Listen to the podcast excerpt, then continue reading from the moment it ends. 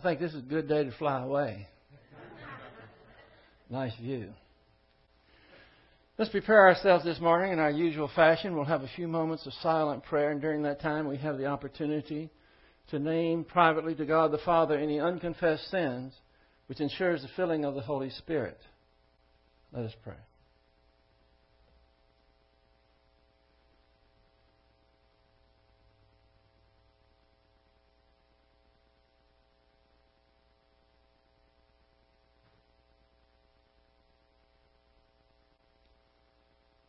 Heavenly Father, we're so thankful that you are in control of all things. You hold the world in your hand. You've already given us the victory through our Lord Jesus Christ. But we continue to live in the devil's world, in enemy territory. In order to survive, we have to know what's going on. But you want us not only to survive, but indeed to be overcomers. So we are here to grow in strength and knowledge and grace of what you would have us do while we're here left on planet Earth. So we pray that you will help us to concentrate and focus and let your word sink deep into our souls, into our long term memory, so that we can glorify you by reflecting your glory. For we pray these things in Christ's name. Amen. If you take your Bibles and open to Joshua chapter 2. Joshua chapter 2.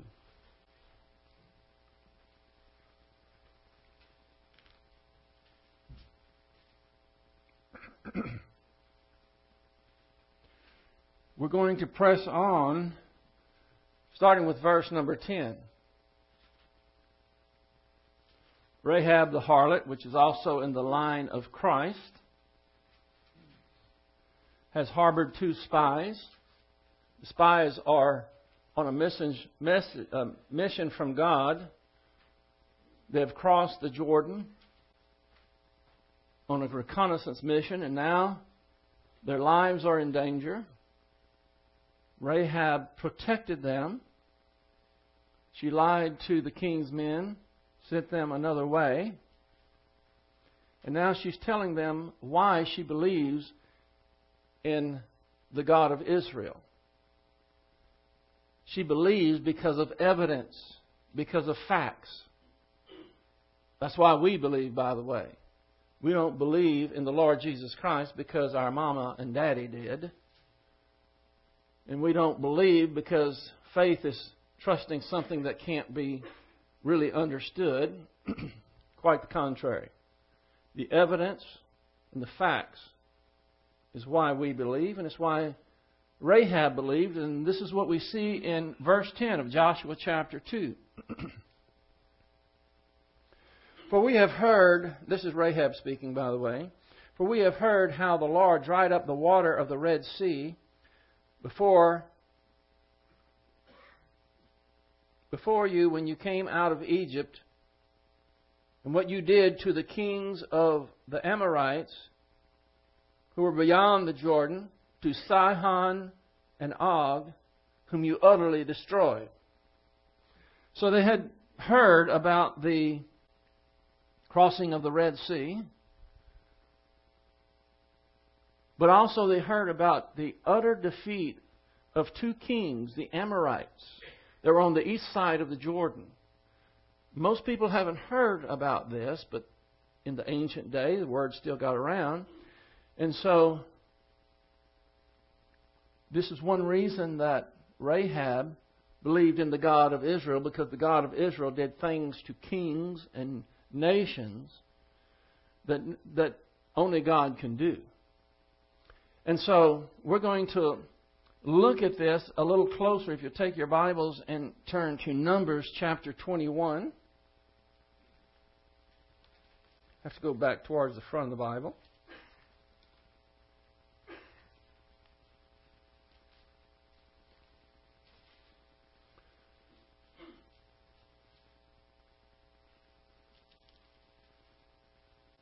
Numbers 21, excuse me. Verse 21.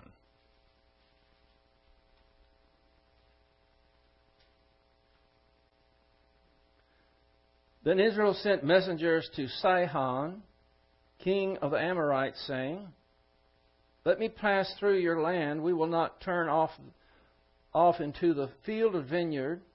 We will not drink the water from the wells. We will go by the king's highway until we have passed through your border.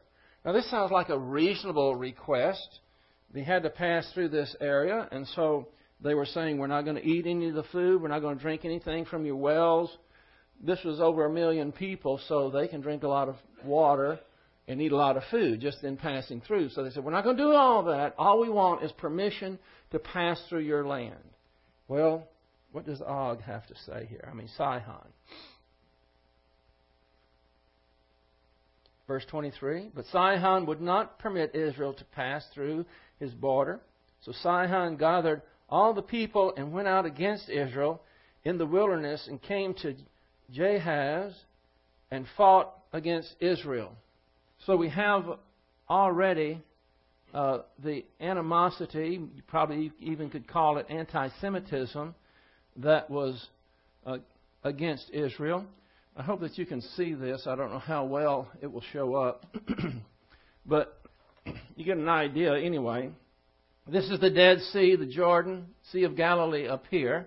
Now, they were still under Moses' command when this took place. And so they, they're moving up from the wilderness down in this area, and they come up, and here is Jahaz, and they send messengers. Uh, Jahaz's hometown here is Heshbon, uh, and they say, We just want to pass through. He says, not only does he not allow it, he comes down and he has a conflict with them here in Jahaz, and we'll see what happened here. Verse 24. Then Israel struck him with the edge of the sword and took possession of his land from the uh, Arnon to the uh, to Jabbok as far as the sons of Ammon, for the border of the sons of Ammon was Jazer. And we go and it tells a little bit more about, excuse me, them taking him, but they actually utterly destroyed him. Now, if you drop down to verse 31, thus Israel lived in the land of the Amorites. I might say something here. It has always been the case when a country is attacked when people are attacked and they conquer, they win the battle, they take over the land and they don't give it back. Does this kind of ring a bell with modern day Israel? Israel became a, a nation May 14, 1948, and all they wanted to do was be left alone. They had no peace. The day after they declared independence, five Arab nations invaded them. And what happened? Same thing that happened to Sihon. They were utterly defeated. And so what happens is Israel takes over the land, but over a period of time, uh, lo and behold, now they say the, the land belongs to the Palestinians. And, uh, well, I, don't, I, I could get, go on and on about what, what happened. Let me just suffice it to say this it's Israel's land. In fact, not just that little sliver of land that you see on your map as Israel today, that whole portion from the from the Mediterranean to the river Euphrates, and from down there, the, from the Nile all the way up to uh, above the Golan Heights, all that whole big area is Israel. Why? Because God gave it to them. And he, one other caveat here. The Bible says, Cursed is he who divides my land. I just thought I'd throw that out. Um, verse 31. Thus Israel lived in the land of the Amorites, and Moses sent to spy out Jazer, and they captured it, its villages, and dispossessed the Amorites who lived there. Then they turned and went up by the way of Bashan, and Og, the king of Bashan, went out with all his people to battle at Edrei. Verse 34 But the Lord said to Moses, Do not fear him, for I have given him into your hand and all his people. and his land, and you shall do to him as you did to Sihon, king of the Amorites, who lived in Heshbon, which means he utterly destroyed them. So they killed him and his sons and all the people until there was no remnant left him, and they possessed his land. Now here's again is the map. Oop, well, I guess the map was up. So here is they, they, they dispense with Sihon here, and they move up to Shittim. This is where they actually were camped before they move up and are going to cross the Jordan. So they go up this area to Jazer here, and they go all the way up into uh, Bashan, and King Og, which is up here, lives in a town called Ashtaroth. Does that tell you anything? That's a pagan image. And so they go, he goes down and meets them here, and they're thoroughly defeated. So all this land was, was conquered even before they start to go across the Jordan. And here is Jericho. This is where Rahab lived. And she heard about all these things that went on. She heard about what happened in Egypt. She heard about these things. And now we want to go to another uh, portion of Scripture to elaborate on this a little bit more before we press on. So, if you will, turn in your Bibles to Deuteronomy chapter 2. The next book.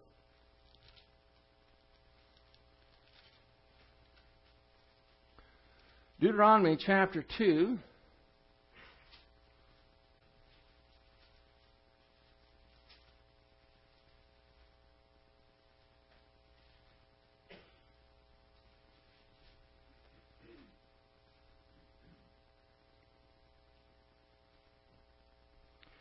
Uh, this, this, this is giving the same account. Let's start with verse 19. Deuteronomy 2:19.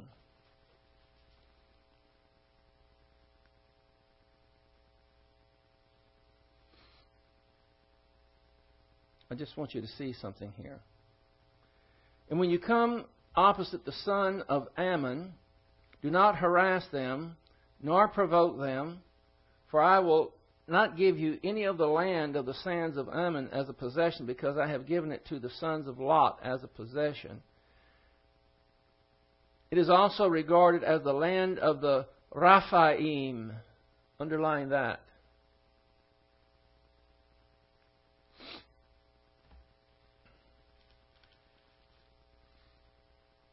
We're going to see that this has to do with giants living in the land. For the Rephaim formerly lived in it, but the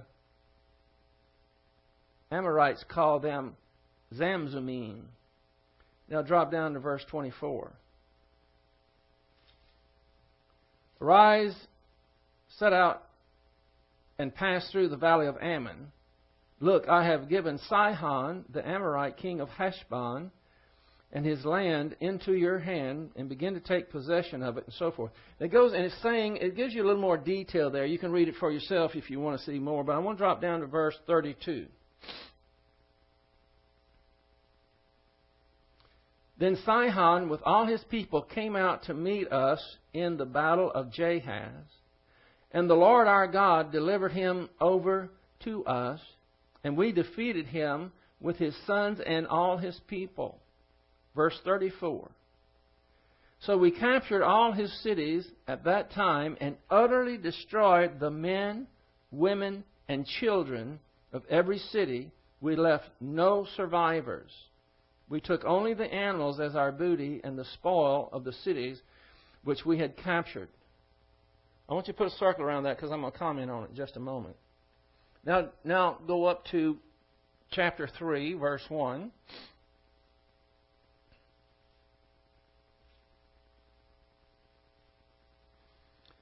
Then we turned and went up the road to Bashan, and Og, king of Bashan, with all his people, came out to meet us in the battle at Edrei.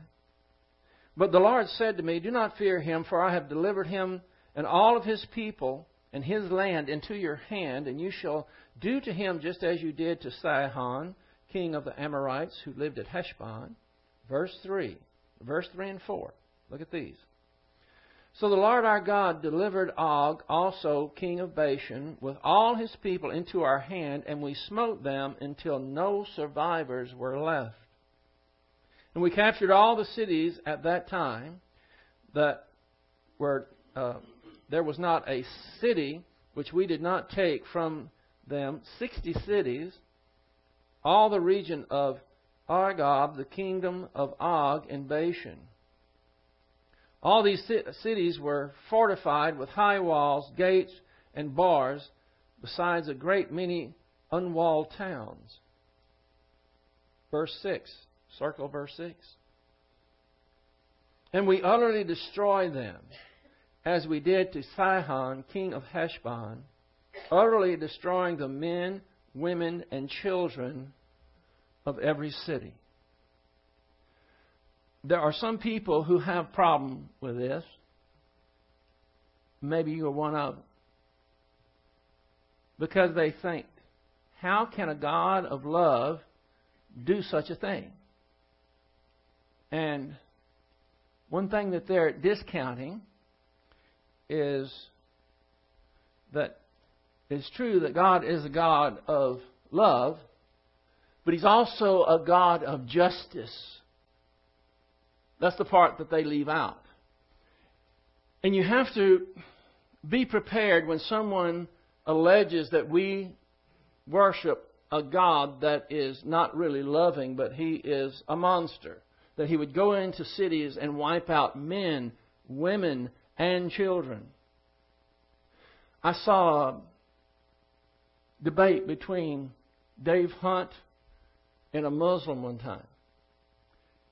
And they started talking about terrorism, and the Mormon, I mean the uh, the Muslim pointed his finger at Dave Hunt and says, "Your God is no different than ours and than Allah." And Dave said, "What are you talking about?" He says, "In your Bible," and he went to these verses. He says, "Look how he wiped out men, women, and children. How is that any different from terrorism?" Can you answer that? The difference is terrorism kills innocent people indiscriminately. God wipes out cities for a purpose, and it's not indiscriminate. Turn in your Bibles to Genesis chapter 15, verse 13.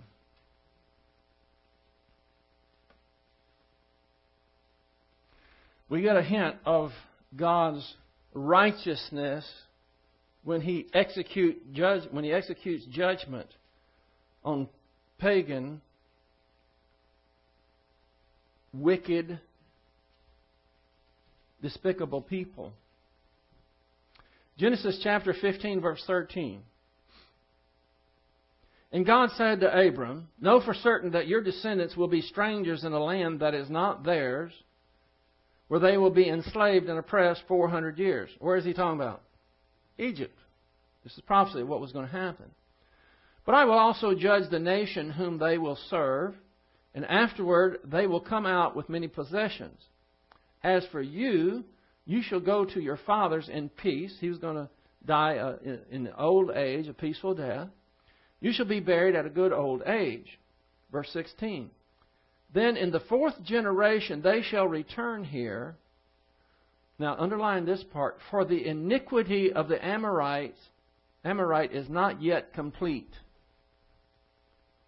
The Amorites at that point had not reached, had not reached that point of complete degeneracy that would allow God's righteousness to act. God just doesn't go here or there indiscriminately and wipe out people. He gives them a chance. And rather than turn to the true God, they got worse and worse. Make no mistake, the land of Canaan was inhabited by the most evil people you can imagine. They were into idolatry, uh, they had pagan prostitutes, temple prostitutes. They had human sacrifice. They had, you name it, and it was exceedingly evil. And God waited until it reached the saturation point, and that's when the children of Israel came and they went to the king of Sihon and they went to Og. Now that's on the east side of the Jordan. It wasn't just in the land of Canaan. The land of Canaan was on the west side. But that whole area was exceedingly corrupt. So God doesn't do this annihilation of the people indiscriminately. So the Israelites couldn't even go into the land until that point had taken place. In Deuteronomy chapter 3, verse 6, it says, And we utterly destroyed them, and we did to Sihon, king of Heshbon, utterly destroying men, women, and children. Now, here's a few points that I'm going to give you on, on this that I think might be helpful to you. God did not give them the land and enable them to conquer these uh, pagans because of any righteousness on their part. Boy, uh, they were a bunch of complaining crybabies. So they didn't, God didn't give it to them because of anything good on their part. If you look in Deuteronomy chapter 9, verse 4, God is explaining this point to them. The Israelites are a special people because they are God's covenanted people, but it doesn't mean that they are superior to anyone or that they're better than anyone or less sinful or more righteous. Quite the opposite. Deuteronomy 9 4. Do not say in your heart when the Lord your God has driven them out before you, because of my righteousness the Lord has brought me in to possess this land. But it is because of the wickedness of these nations that the Lord is dispossessing them before you. Underline that's an important part. He's telling you why he was doing it.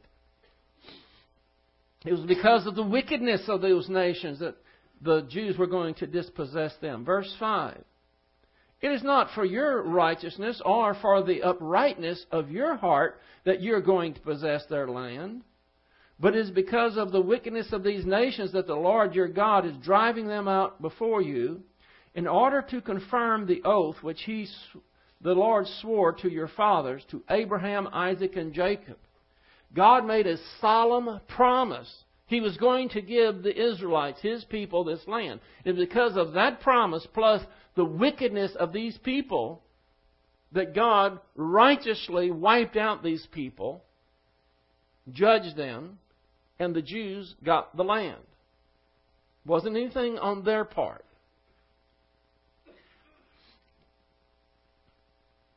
De- go to Deuteronomy 7 now. The point I'm going to make here is that the pagans persisted in their hatred of God. The first point was that the Israel, the, God didn't give the Israelites the land because of anything good on their part. Now, the second point in God being justified in doing what He did is because He gave these pagans a chance. We saw that in Genesis uh, chapter 5, uh, excuse me, chapter 15, that He waited until the iniquity of the Amorites were full, gave them time to turn, but they never did. They continued to hate Him. Now, uh, Deuteronomy chapter 7, verse 10. But, and I, in context, it's talking about God, but God repays those who hate him to their faces to destroy them. He will not delay with him who hates him, he will repay him to his face. And they hated the God of the Israelites. And the third point with regards to God being justified is that there was the moral issue. The Mosaic law forbid the Israelites to intermarry with pagans. Why did he do that? Was he racist? Of course not. The reason he did it was because if they intermarried with pagans, what would happen is their immorality, idolatry, and false worship would rub off. It would, they would be impacted by that, and they would turn the people's hearts from the true and living God. And that's it's, think of it this way: what was happening on earth in that part of the land, in that part of the what we see as the Mid East, was like a cancer. And God was going to give them this beautiful, wonderful land, flowing with milk and honey. Oh, it's great land. But it had a problem. This cancer was there. And God had to eradicate the cancer so it wouldn't affect his children. And what happens if you get nearly all the cancer, but you just have a little bit left? What happens? Potential for it to grow, isn't it? So that's the third point. They were a moral threat to the Israelites. And even one of them, even a child left alive, had the potential of introducing an idolatry and immorality which would spread rapidly among the Israelites and bring about the destruction of God's own people. God was doing it to protect his people. Go to Deuteronomy chapter 20. Deuteronomy chapter 20 and verse 17.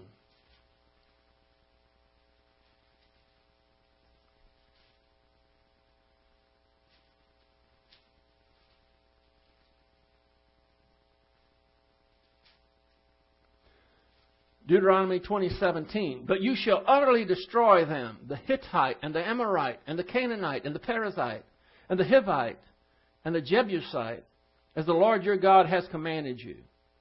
Now, verse 18, put this is what you, you want to note this.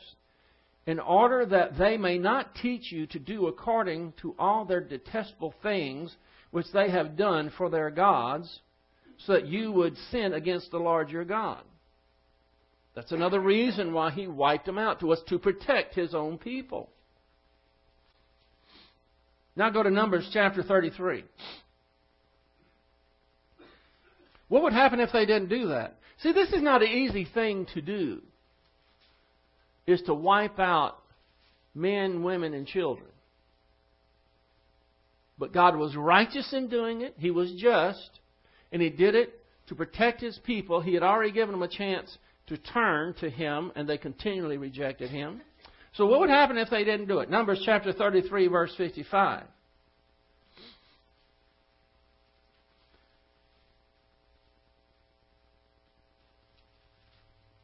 I'll wait till I hear don't hear pages rattling. By the way, those pages rattling are music to my ears. Verse 55 But if you do not drive out the inhabitants of the land from before you, then it shall come about that those whom you let remain of them will become as pricks in your eyes and as thorns in your sides, and they shall trouble you in the land in which you live. And it shall come about that as I plan to do to them, so I will do to you. Oh, oh, oh. Does God mean business? There's no, there's no negotiation here. He said, I told you to do it. Now do it. If you don't do it, pricks in your eyes. Uh, have you ever had just a little speck in your eye? Just, is, is that not a bother? I, mean, I, I don't know why this flashed in my mind. I was thinking about when I was a boy, I did not get along with my sister. She could she could get me faster than anyone or anything. And I was already warned severely that I shall never touch a hair on her head. I could not hit her, touch her, choke her, spit on her, curse her. I couldn't do any of these things. And so I was pretty exasperated one day when she got in my face after we had a tiff and would say, Temper, temper, temper, just like right in my face. And I just nearly exploded, and I went out the door, and we had a big pane glass in the door. No crosspiece or anything. Wham! I slammed that door, and it shattered. And guess what I got in my eye? The Lord was trying to teach me a lesson. You lose your tempers, you get a prick in your eye. A little piece. Well, it felt. If it's little bitty, how big does it feel? like the size of a basketball. Anyway, that was not a good day for me. Not only did I have the eye problem, when my dad got home, I had a bigger problem. so what I'm showing you is this this is not good news. This God is very serious about them doing what he says. He's not backing away. He says he's just and righteous in doing it. It's for your sake, and you better do it. Now, in Joshua chapter 23, let's go back to Joshua, only to chapter 23 for a moment.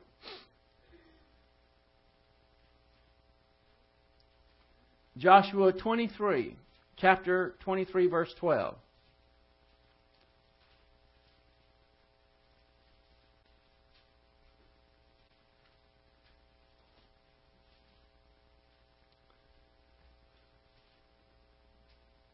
Now, this is another warning he's given. Joshua 23:12. For if you ever go back and cling to the rest of these nations, these which remain among you.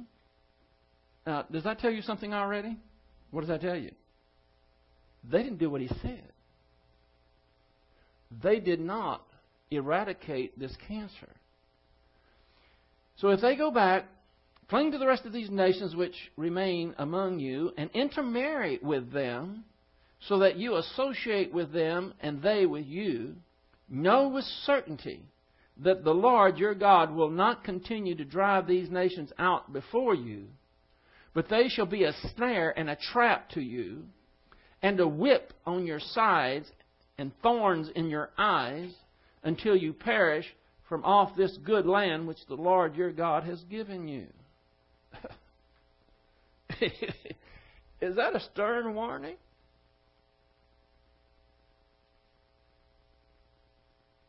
When God tells us to do something, does He mean it? I think so.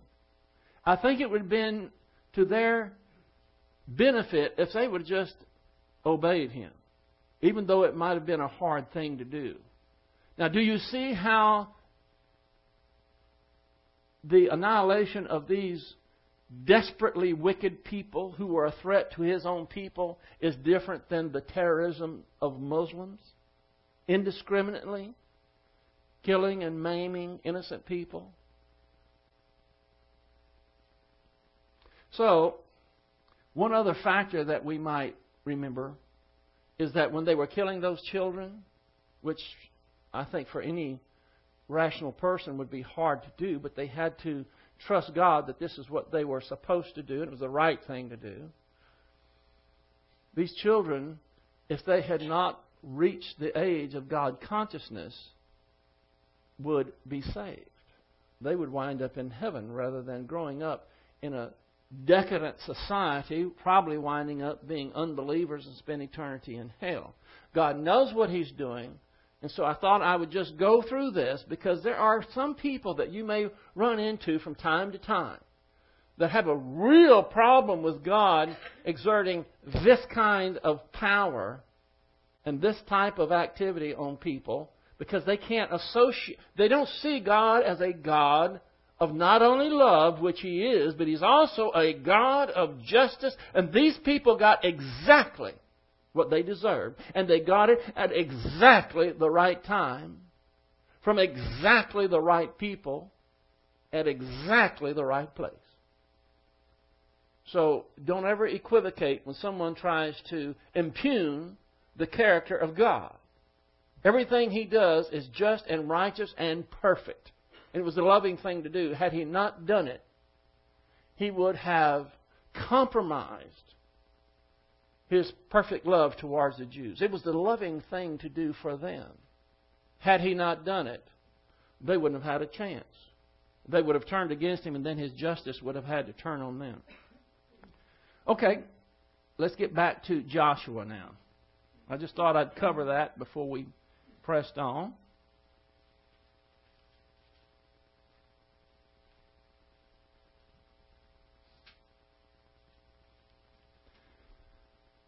Were we, we were in Deuteronomy a while ago.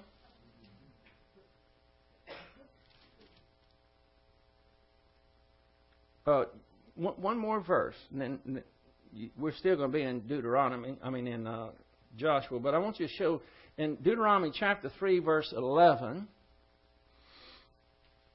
to show you how these were fortified cities, walls, they had bars, they had all these things. I'm talking about iron bars, not the kind you go to get a drink in. Well, they probably had those too. they had every kind of bar you can think of. Uh, but I want you to see this, verse 11 of Deuteronomy 3. For only Og, king of Bashan, was left of the remnant of the Rephaim. Behold, his bedstead was an iron bedstead. It is in Rabbah of the sons of Ammon. Its length was nine cubits, and its width four cubits by ordinary cubit. Now that means that it was thirteen and a half feet long and six feet wide.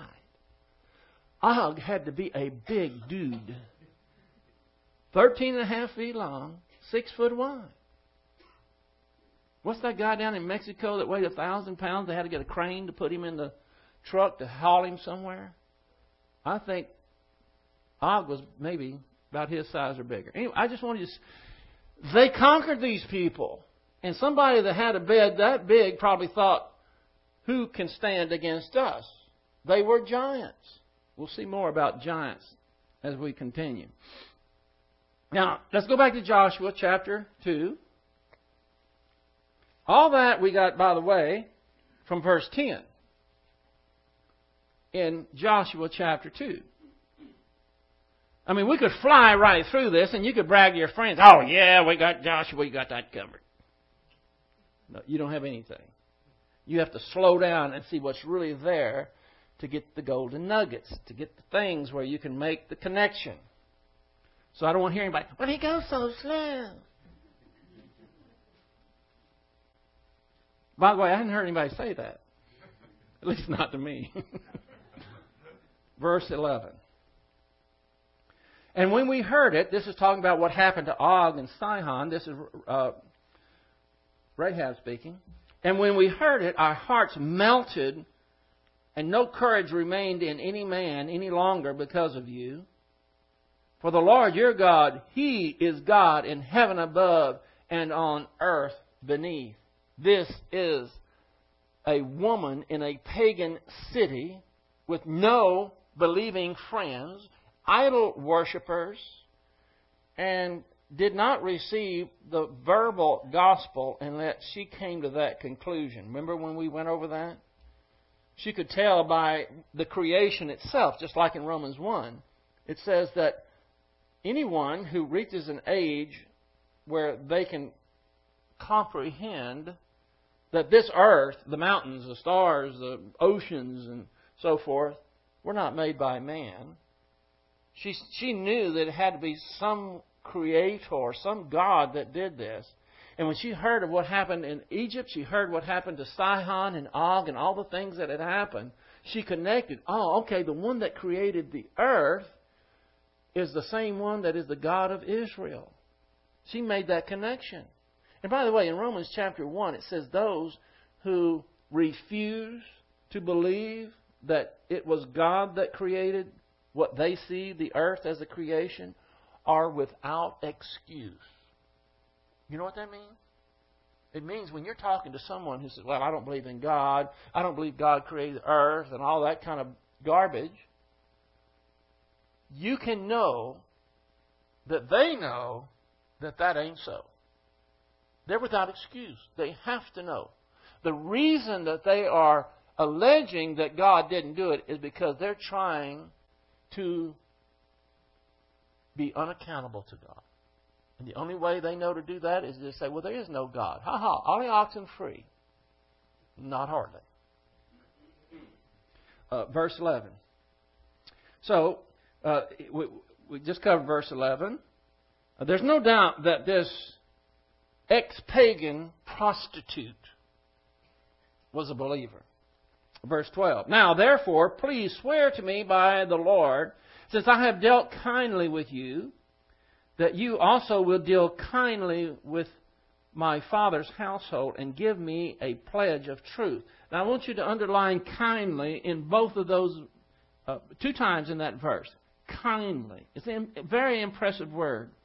The word in Hebrew is chesed. The C H E S E D, chesed. And it means loving kindness. And it has some qualities to it. It means steadfast love, grace, mercy, faithfulness, goodness, and devotion. According to Vine's complete expository dictionary of the Old Testament, we have a quote from him with regards to this word. By the, word, by the way, this word is used 250 times in the Old Testament. This is Vine's quote. He says, quote, in general, one may identify three basic meanings of the word which always interact. In other words, this loving kindness, this chesed, always has three parts to it, three things that interact. The first one is strength. The second one is steadfastness. And the third one is love. Anytime you see this word chesed, all three of those aspects come into play. Continuing the quote. Any understanding of the word that fails to suggest all three inevitably loses some of the richness. And then he explains love by itself easily becomes sentimentalized or universalized apart from the covenant. We're going to see that the other part has to do with a covenant, a promise. Yet strength or steadfastness suggests only the fulfillment of a legal or other obligation. So it's love, all right. It's based on love, but not a sentimental, sentimentality. And it's not just based on a covenant or a promise or a legal thing. It contains both of those. He goes on to say, the association of chesed with covenant, covenant like a promise, is from being misunderstood as mere providence of our Lord for all creatures. It applies primarily to God, to God's particular love of His chosen and covenanted people. In other words, this isn't just to animals, and it's not to all people. Primarily, in the Old Testament, is referring to His covenanted people, which are the Israelites. We call them Jews. Covenant also stresses the, recipro- the reciprocity of the relationship. In other words, this, because God is loving, He has loving kindness and steadfast and so forth towards, towards His people, His people would respond in obedience and, and, and faithfulness back to Him. That's the way it's supposed to work.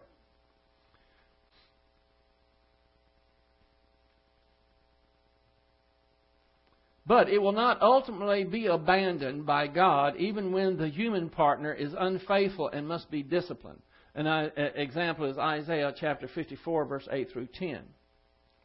So, it means that God is faithful to His people. He has this love, this uh, steadfastness.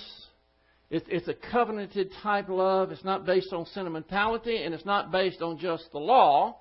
It has all those aspects to it, and it's mainly towards a people who he has made a promise to. So you have that underlined twice there. Now, verse uh, 13. Oh, no, verse, verse 12. Now, therefore, please swear to me by the Lord, since I have dealt kindly with you. All right, that's where we just went. Let's go to verse 13. And spare my father and my mother and my brothers and my sisters with all who belong to them and deliver our lives from death. Why was she saying this? Because she knew that the Israelites were about to cross the river and they were going to go and exterminate those who were in the city of Jericho. And she is saying, just like you make a deal, not a deal, you make a contract with your God. He's going to do certain things for you, and then you do certain things for Him. This is what I'm doing. I'm making a covenant. I'm making a contract with you. So if I did this kindness to you, I saved your bacon. Now, in reciprocity, it's time for you to save ours. And this is going to be a covenant type uh, kindness. And so she's giving the terms essentially of what's going to happen. In verse 14, so the men said to her, Our life for yours, if you do not tell this business of ours, and it shall come about when the Lord gives us the land that we will deal kindly and faithfully with you. They're saying, okay, we'll, we'll go along with this deal. We're, we're going to deal kindly with you. What's that kindly? Same word there. Chesed. We're going to, uh, your lives are going to be spared, but he does have a, a provision in there. He says, if you do not tell this business of ours. In other words, he's saying, if you spill the beans, if you go to your king and said, I make a deal with the Israelites that they're going to spare our lives, then what could the king do? He could arrange his forces in such a way and set a trap for them because he knew that they were going to have special treatment to this house of Rahab. So he says, if you don't spill the beans, then we'll we'll we'll shake hands. We'll we'll do the deal. And then verse 15. Then she let them down by a rope through a window, for her house was only on the city wall, so that she was living on the wall. And she said to them, Go to the hill country, lest the pursuers happen upon you, and hide yourselves there for three days until the pursuers return. That means return home. They give up, those that are chasing them, looking for them. Then afterwards you may go on your way. And the men said to her, We shall be free from the oath to you which you have made us swear, unless we come into the land, you tie this cord, a scarlet thread, in the window through which you let us down, and gather to yourself into your house your father and your mother and your brothers and all your father's household. So he's given some more provisions to this. He's saying that you, we're going to be free from this oath if you don't comply with these things also. What do they have to do? She had to take a this word. By the way, this isn't a thread. This is a rope, a scarlet rope, a red rope.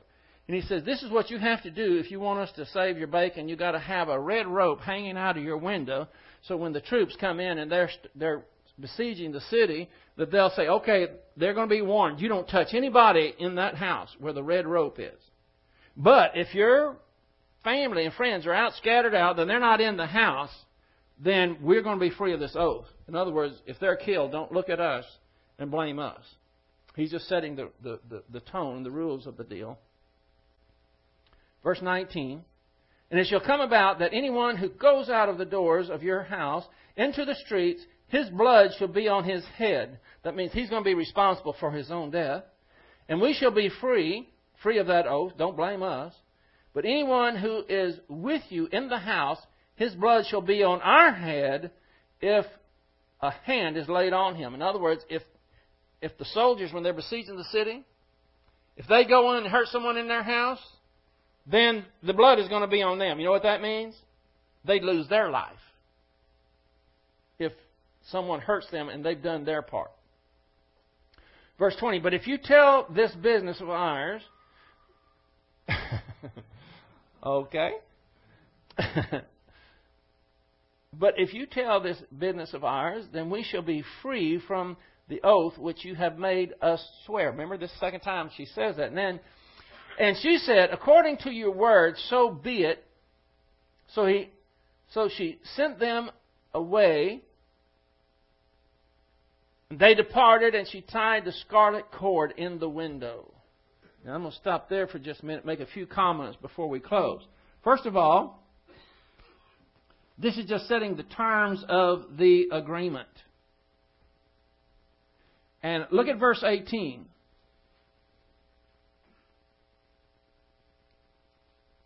Verse 18, the part that says, And gather yourself into your house. Underline that. Into your house.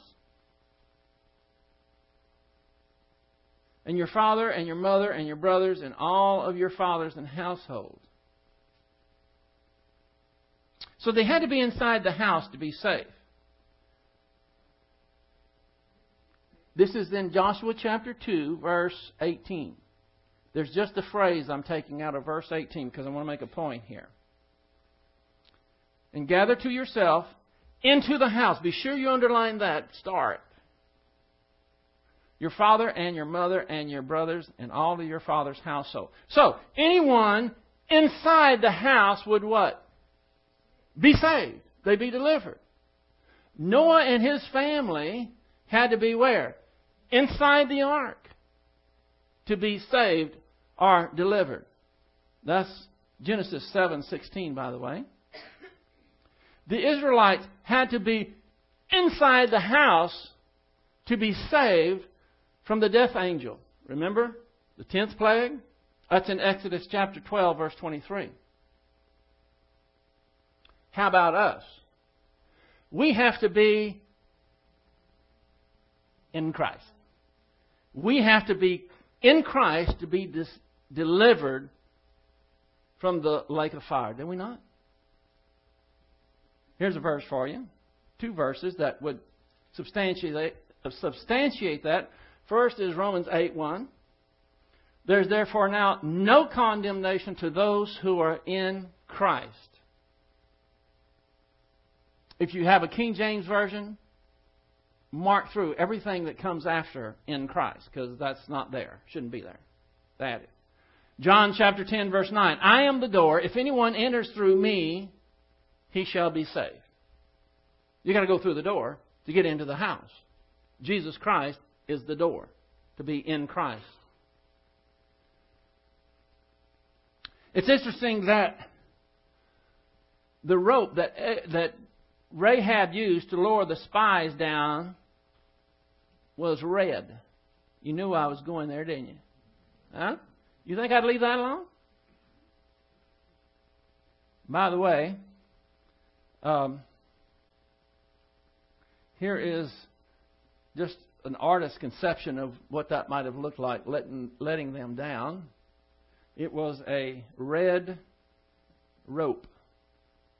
We, we, we had already looked at maybe she was in the rope making business. Maybe she had already stopped her previous profession.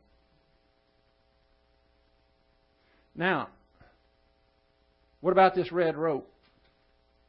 Just a few points before we end here.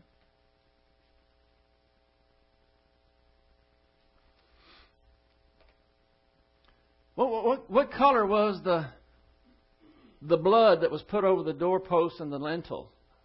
when they went into the house, huh? It was red, was it not? And what what did that portray? Hmm? Christ's sacrificial atonement on our behalf. What it essentially is speaking of is the blood of Christ. The blood of Christ is red. The blood of Christ speaks of his sacrifice on our part, and the sacrifice, the penalty, was spiritual death, which he underwent on Golgotha after God had darkened the earth supernaturally, and he poured out our sins upon him.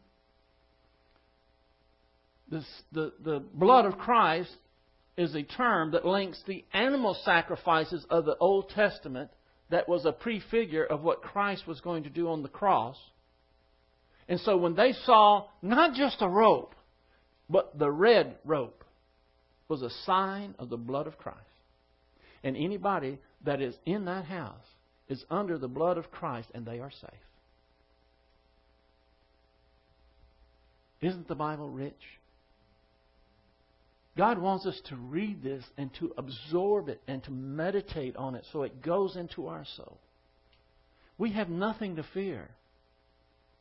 I don't know what's going to happen to this country if we continue the course that we're on. But it, look, it, it doesn't look very rosy.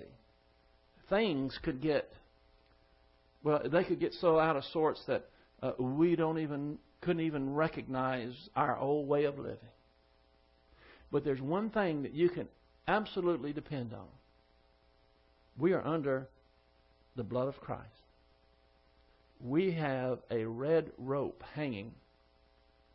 Nothing can touch us.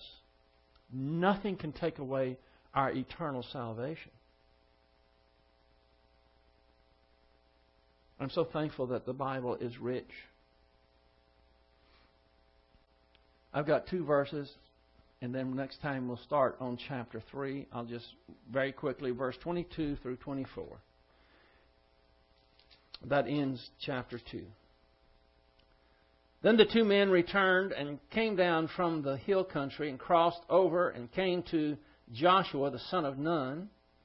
And they related to him all that had happened to them. And they said to Joshua, Surely the Lord has given all the land into our hands, and all the inhabitants of the land, moreover, have melted away before us. They were already defeated in their souls. They were frightened out of their gourd. They had hit the panic button even before the Israelites had crossed the river. I can't wait. I, I spent I, most of my time yesterday, which was all day long, I was doing chapter 3. Uh, and wonderful things in chapter 3 because they're actually going to finally cross the river. I know some of you won't believe that we'll get to the crossing. Uh, we're going to get there. But you're going to have to wait. The Israelites moved from Shittim six miles up to the Jordan River, and guess what they had to do? Wait! Three days. And guess what they were looking at for three days? A river that was impossible to cross. So if they can wait, we can wait and we'll all benefit from it. I'd like everyone to please bow your heads and close your eyes. This portion of this service is for someone who is also frightened. Just like the Canaanites were frightened. They're afraid of death. They don't know what's going to happen after they die. And that's a shame because the Bible says that you can know that you have eternal life. And the only condition of knowing is if you believe in the Lord Jesus Christ. That He is the Son of God, that He went to the cross. He was crucified, He died, He was buried, and then rose again. And now He offers eternal life to anyone who will trust Him and Him alone for it. It's not of works, lest any man should boast. It's all about Jesus Christ and His work. And in a moment of time, this time, silently in your own soul, because God knows what you're thinking, you can say, This is the time that I'm going to trust in Jesus Christ and His work on my behalf. And in that moment, you are born again. You become a royal family member, a son or daughter of the Most High. And you will always be. You do not earn it, you do not deserve it. It's all because of our magnificent God and His grace. You don't have to walk an aisle, you don't have to raise your hand.